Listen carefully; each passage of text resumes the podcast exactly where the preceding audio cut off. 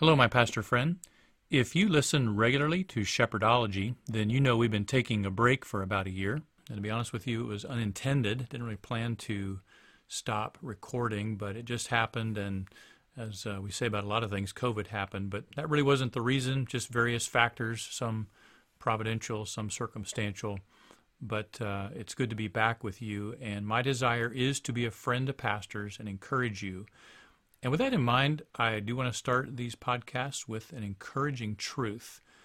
And the truth I want to share with you comes from John 21, when Peter was interacting with Jesus after Jesus had asked him, Do you love me? And Peter said, Yes, I do. And, and then he told Peter to feed my sheep.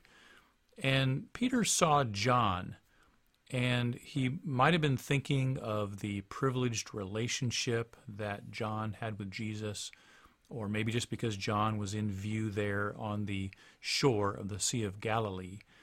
And Jesus had just told Peter about how he was going to die. He kind of alluded to the fact, somewhat metaphorically, to the fact that he would be uh, crucified. He would die under circumstances not of his own choosing, and in a way that would be very unpleasant for him. And so P- Peter said, Lord, what about this man? Speaking of John. And Jesus responded to him this way He said, If it is my will that he remain until I come, what is that to you? You follow me. And those are Jesus' words to Peter, recorded in John 21, verse 22. And Jesus wasn't stating that John wouldn't die, but he was making a point.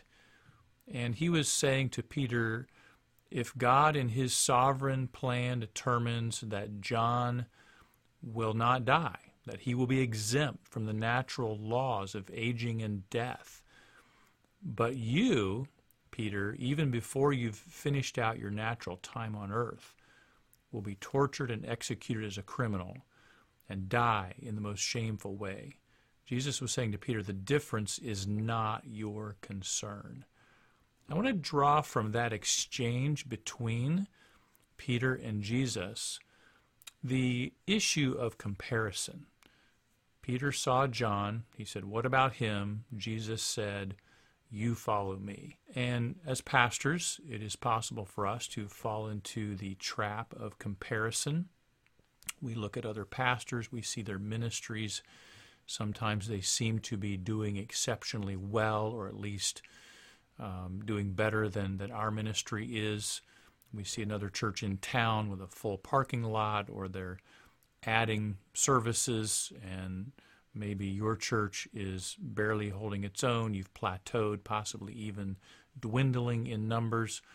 Or you see pastors who just seem to have exceptional gifts and they are phenomenal communicators, and you struggle to put together a sermon and get it get it across to your people on a Sunday morning. I mean, there are a hundred things we could think of when it comes to comparing ourselves with others. But the, the point of this is that God made you who you are, and Jesus, the chief shepherd, has assigned you to the place and the people where he wants you. And just like he said to Peter, what is that to you? You follow me. I think there's a message there for, for pastors today your ministry setting, the people you shepherd, and the circumstances in each season of your ministry are all part of the chief shepherd's assignment for you. So stop comparing yourself with others and keep your eyes on Jesus, and you follow Christ. So that's just a little encouraging truth to start us out today. If you find yourself falling prey to comparing yourself with other pastors or your ministry with other ministries, take those words from Jesus and let them speak to your own heart and just realize that He has sovereignly made you who you are. He has sovereignly placed you where He wants you. He has a will for you, just like He said to Peter, If it is my will that John remains till I, till I come, what is that to you? You follow me. So He was saying to Peter, I'm telling you what my will is for you. Now you just keep your eyes on me and follow me. So, whatever Jesus' will is for you, the chief shepherd, for you, his under shepherd, Know what that is, resolve to follow that, and keep your eyes on Christ. Ultimately, it's about following Him, uh, not just a path, not just a plan, but following Him. So keep your eyes on Jesus.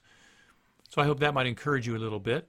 And I do want to talk about a topic as well. And so we'll spend a few minutes talking about a topic today. The topic we're going to focus on in this episode is leading through change. This is something that I've experienced as a pastor, as I had the opportunity to pastor for about 25 years. And there are some challenges that come with leading a ministry and people through a process of change. And it can bring great opportunities and new life in the ministry. But I know as a pastor, you bear a burden. You feel pressure. There's a level of stress that comes with leading through change that maybe other people don't realize or maybe even are a surprise to you.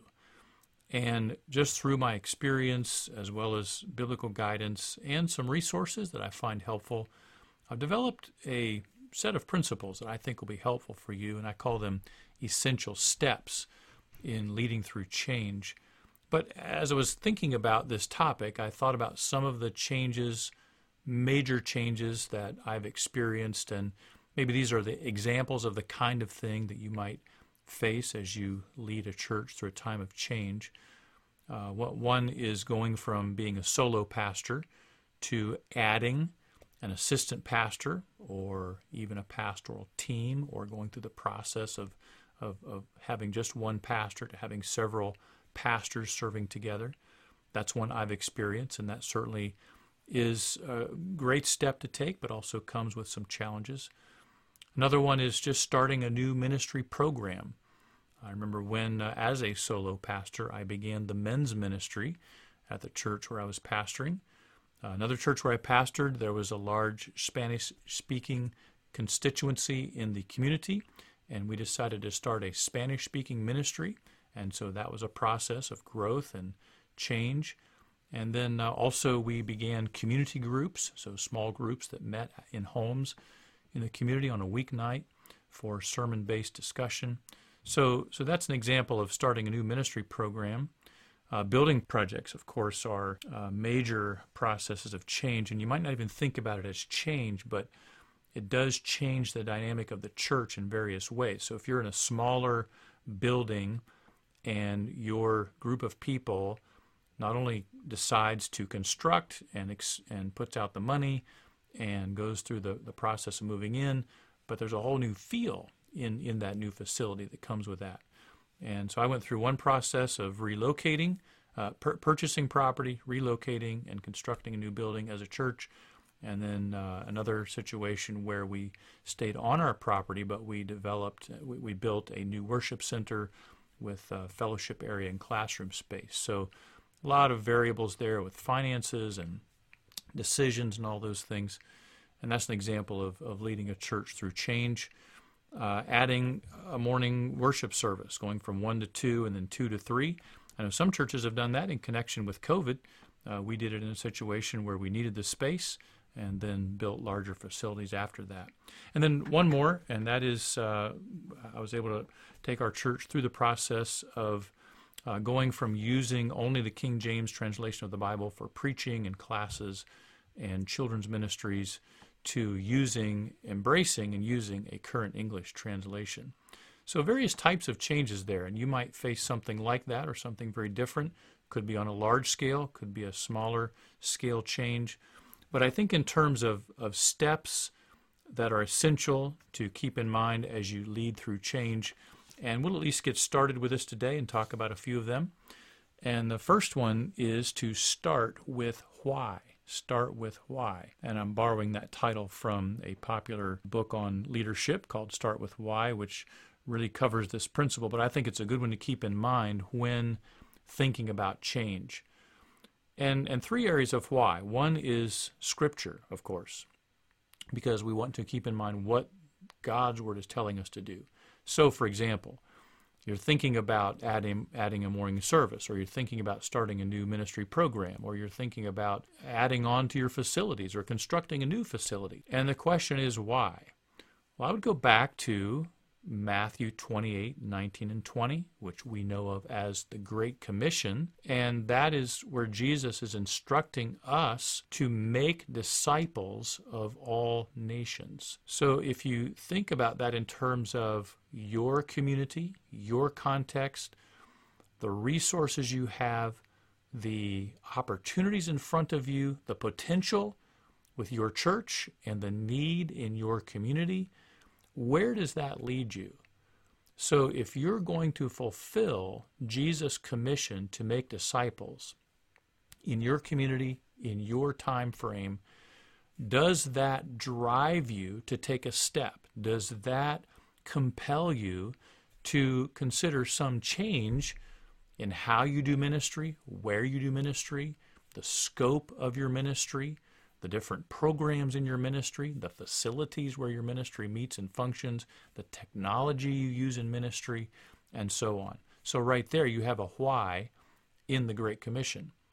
I also think of a why in Ephesians chapter 4, where Paul says that Christ gave pastors to the church for equipping the saints for the work of ministry, for the edifying of the body of Christ. And then he talks about how we will all come uh, to a mature man or a complete person to the measure of the stature of the fullness of Christ. And that's a major topic I've talked about a little bit on this podcast before, and I do talk about it a lot in The Thriving Church, the book that I wrote from Ephesians 4. And the idea there is that we are to be growing as a church in maturity until we fully represent Christ to the fullest of our potential in our community. So, again, does that compel you or your church to consider some change? What in that passage in Ephesians 4 11 through 16 might prompt change in church life?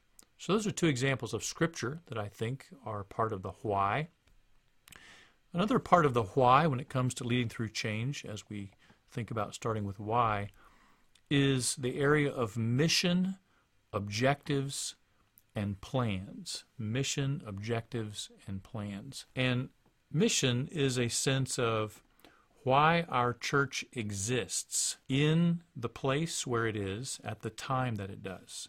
So have you thought about that regarding your church? Have you thought about why does our church exist in this place and at this time. Uh, why are you there? So why do you exist? Then objectives includes what we're going to do to fulfill that mission. So what objectives should we have in mind that we're pursuing to fulfill that mission? And then plans is how we're going to do it, the way that we're going to accomplish this.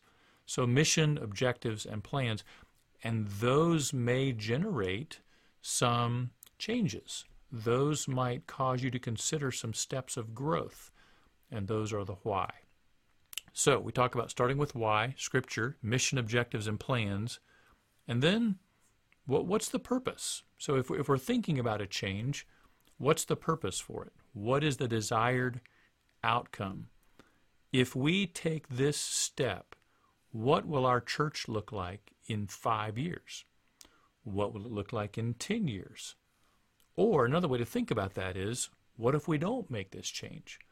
What will our church look like in five years? What will it look like in 10 years?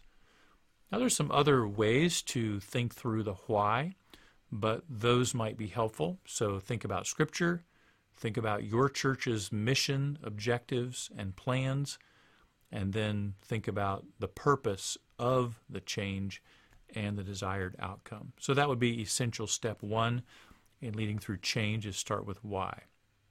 The second step is to prayerfully evaluate the change that you are looking at.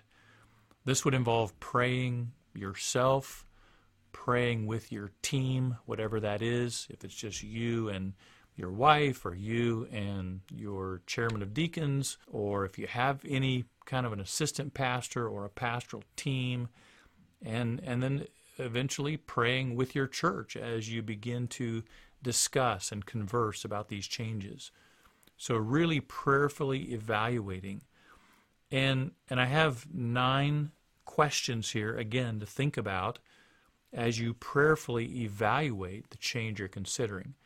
Now, this might be a lot to uh, keep track of, and so actually, what I'm going to do is post a concise outline of what I'm talking through with you on my website, deanhtaylor.com.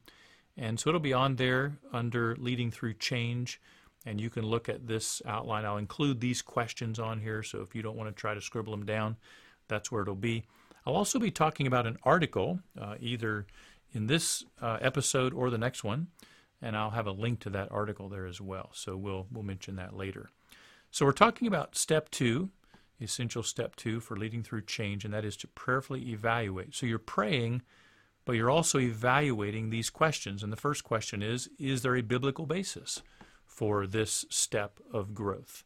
Now, that kind of links back to the first area we talked about of thinking about Scripture, but but think about the issue itself, the change itself in connection with Scripture. So, we're thinking about starting a men's ministry. Is there Scripture related to discipling men or equipping men? We're thinking about um, starting a second morning worship service. Is there any scripture that relates to that that would give us any guidance on that? Maybe there is, maybe not. Uh, we're thinking about starting a Spanish ministry. Is there any scripture that would guide us on that? Well, the Great Commission, make disciples of all nations, and here they are right in our community. So there might be some scripture there that connects. So, is there a biblical basis for this change that we're considering? And then another question why are we considering this and, and in line with that, what I mean is, are we doing this intentionally or are we reacting to a situation? So, are we considering this change because we have developed intentionally a desire and a plan to go in this direction? We think we should, and so we're pursuing it. Or are we considering this change because we're reacting to a problem or maybe to an opportunity?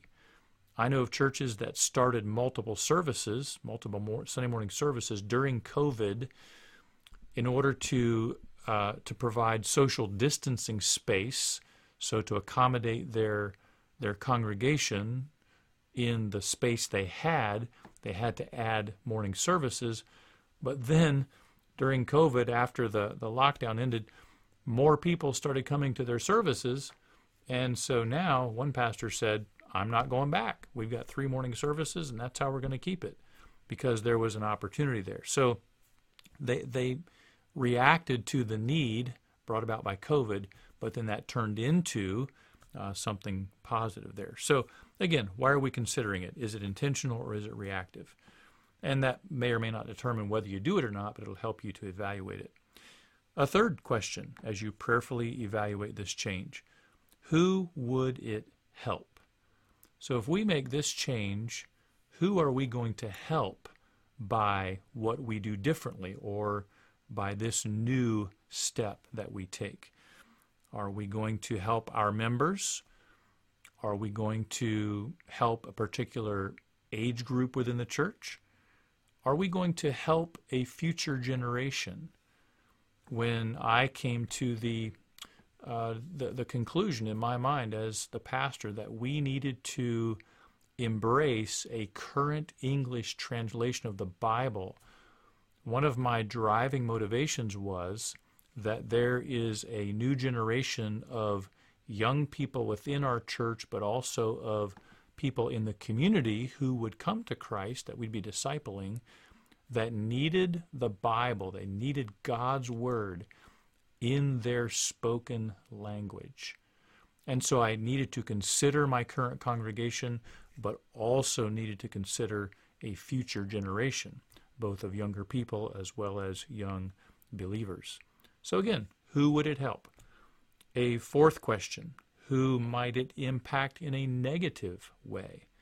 So if we make this change, we pursue this step, who is that going to impact negatively? And we have to be honest about that. We can kind of sometimes have that confirmation bias where we think about something as, oh, yeah, it'll be fine. They'll, they'll get used to it. They'll get over it. But we really need to be honest about that and think, who's this going to hurt? Who is this going to disenfranchise? Um, who is this going to possibly limit in their ability to access what we provide? So just thinking honestly about that. And then the, the next one, it, it kind of relates to that one. What are the negatives of doing this? So this is the fifth of the nine questions. What are the negatives of this step or of this change? What is the downside?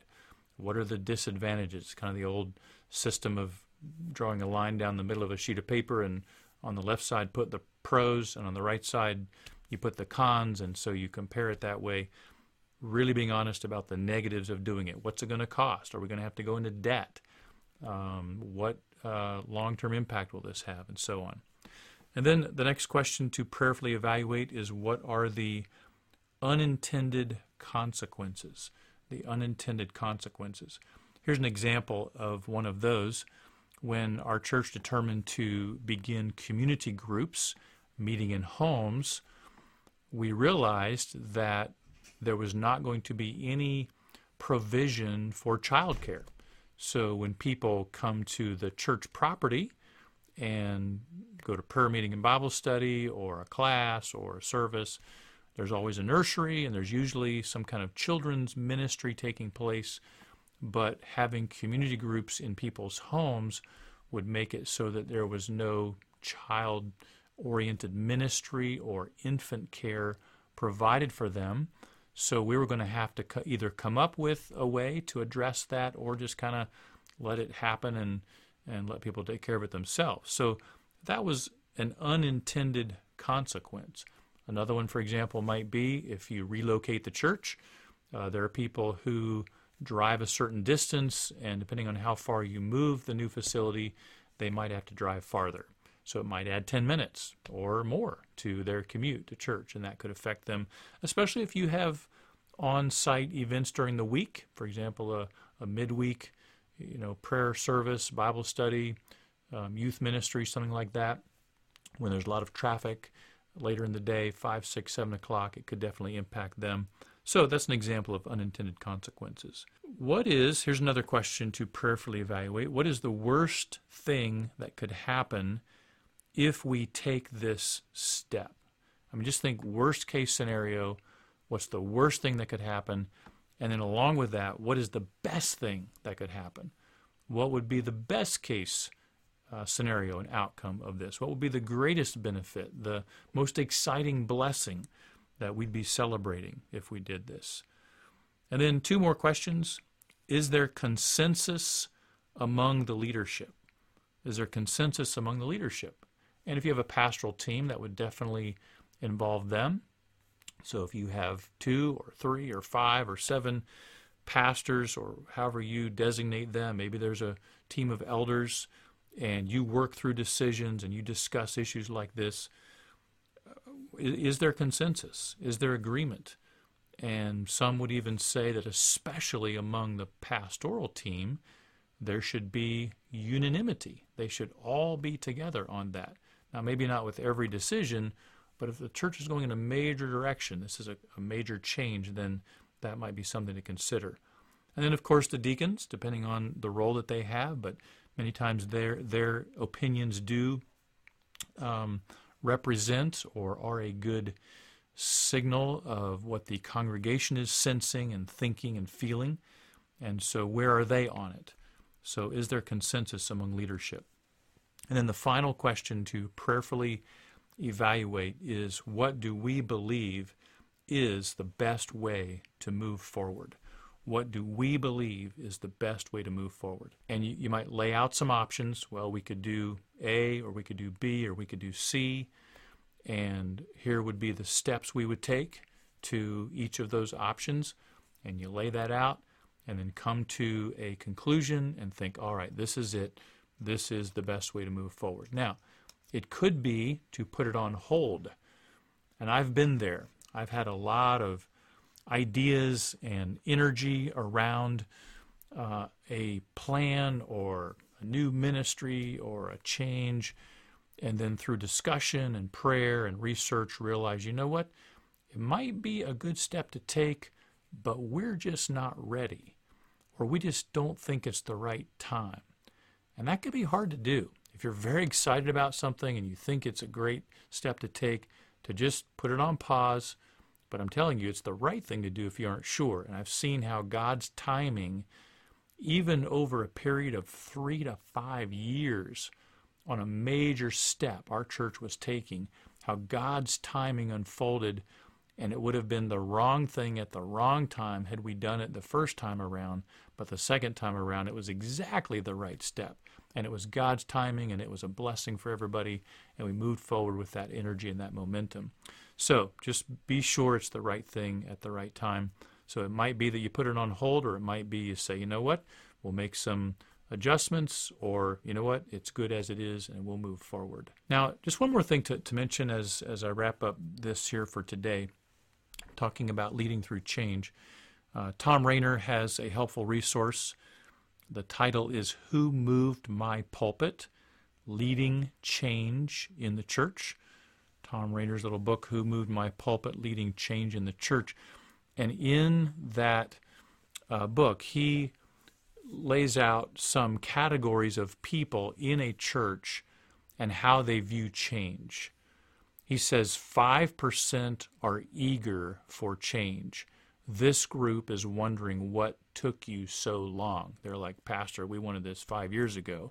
You know, what, what now you're finally getting around to it. These are early adopters, maybe a little more progressive, sometimes younger generation, not always, but there's about 5% that are already on board. 20%, Rainer says, are open to change. They want to know the details. Uh, they're thinkers, you know, they want to understand it, uh, but they're typically okay with it. 30% are followers, and they tend to move, he says, where the loudest and most convincing voices are. So, so you've got those who are on the leading edge of ready for change, you've got 20% open to it, and then 30% are going to go the direction that maybe the most influential people are going. He says 25% are resistant to change. They like the church just the way it is. And then he says 20% are highly resistant. And uh, Rainer's words, which I chuckle at every time I read it, this group is not much fun. and they, they view change as bad. Any change is bad. So that's just a reality. So as you, as you consider a change, be ready for those categories of people and think in terms of how you're going to address, how you're going to respond, and don't be surprised when there are people who object, but also realize that even though the the the ones who are highly resistant might be the most vocal, there is a large group of people who probably respects your leadership and that of the pastoral team and is ready to move forward as God directs. So just keep that resource in mind. Who Moved My Pulpit Leading Change in the Church by Rainer, And just some helpful ideas there that uh, might, might be helpful for you. We're going to stop there on the topic for today. We'll talk about it on the next episode of Shepherdology. We'll talk more about leading through change. And what I want to do is pray for you. I've committed to do that every time that I do this podcast because I want you to know that you have a friend, and I want to truly be your friend by praying for you. Some of you I know, that's been one of the blessings really of, of even this past year and the past few months. A number of you have expressed your appreciation for the podcast and uh, and requested that it be started up again. So that's one of the big reasons I'm doing this. But but also I realize that some of you I don't know, and uh, but my my heart is there with you, and as your friend, as an unknown friend, but as your friend, I want to pray for you. And so let me do that right now. So just I don't know where you are if you're driving, running, riding a bike, sitting in a chair, however you're able to do right now, just kind of calm your heart, still your mind, and let me go before the throne of grace for you. Father, I'm grateful for my pastor friends. It's been a hard year, and I know that some have broken or nearly broken under the weight of decisions and changes and uncertainty and various opinions and sometimes division. So I pray that you would undergird them with your strength, that you would fill their hearts with your peace, that you would flood their lives with your grace, and help them to pick up wherever they are, whatever the condition of their church is, and resolve to be the shepherd. You are the chief shepherd. Father, help them to just resolve to serve under you, for you, with their eyes on you. And I pray that some who might even need to consider changes, and maybe some who you are leading to uh, consider significant changes in their ministry. Maybe it's by necessity, maybe it's for survival, maybe it's because of a phenomenal opportunity that is in front of them.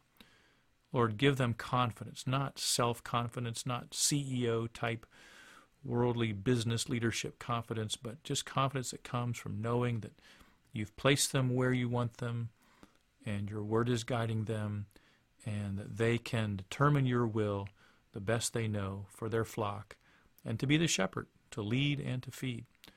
And Father, for those considering changes, I pray this might help them a little bit, give them some things to think about, and give them wisdom as they do this. Lord, we desire unity in our churches, and we don't want to do things that cause division, so help my pastor friends to lead wisely, to be considerate of others and of their congregation, and to love their church, but also do the things that are necessary, do the things that aren't easy and that are hard, and some people might not appreciate initially, but that need to be done. So I commit them to you and thank you for them, and may your blessing be upon them. In Jesus' name, amen. Thank you so much, my friend, for listening to Shepherdology, and we'll look forward to talking to you next time.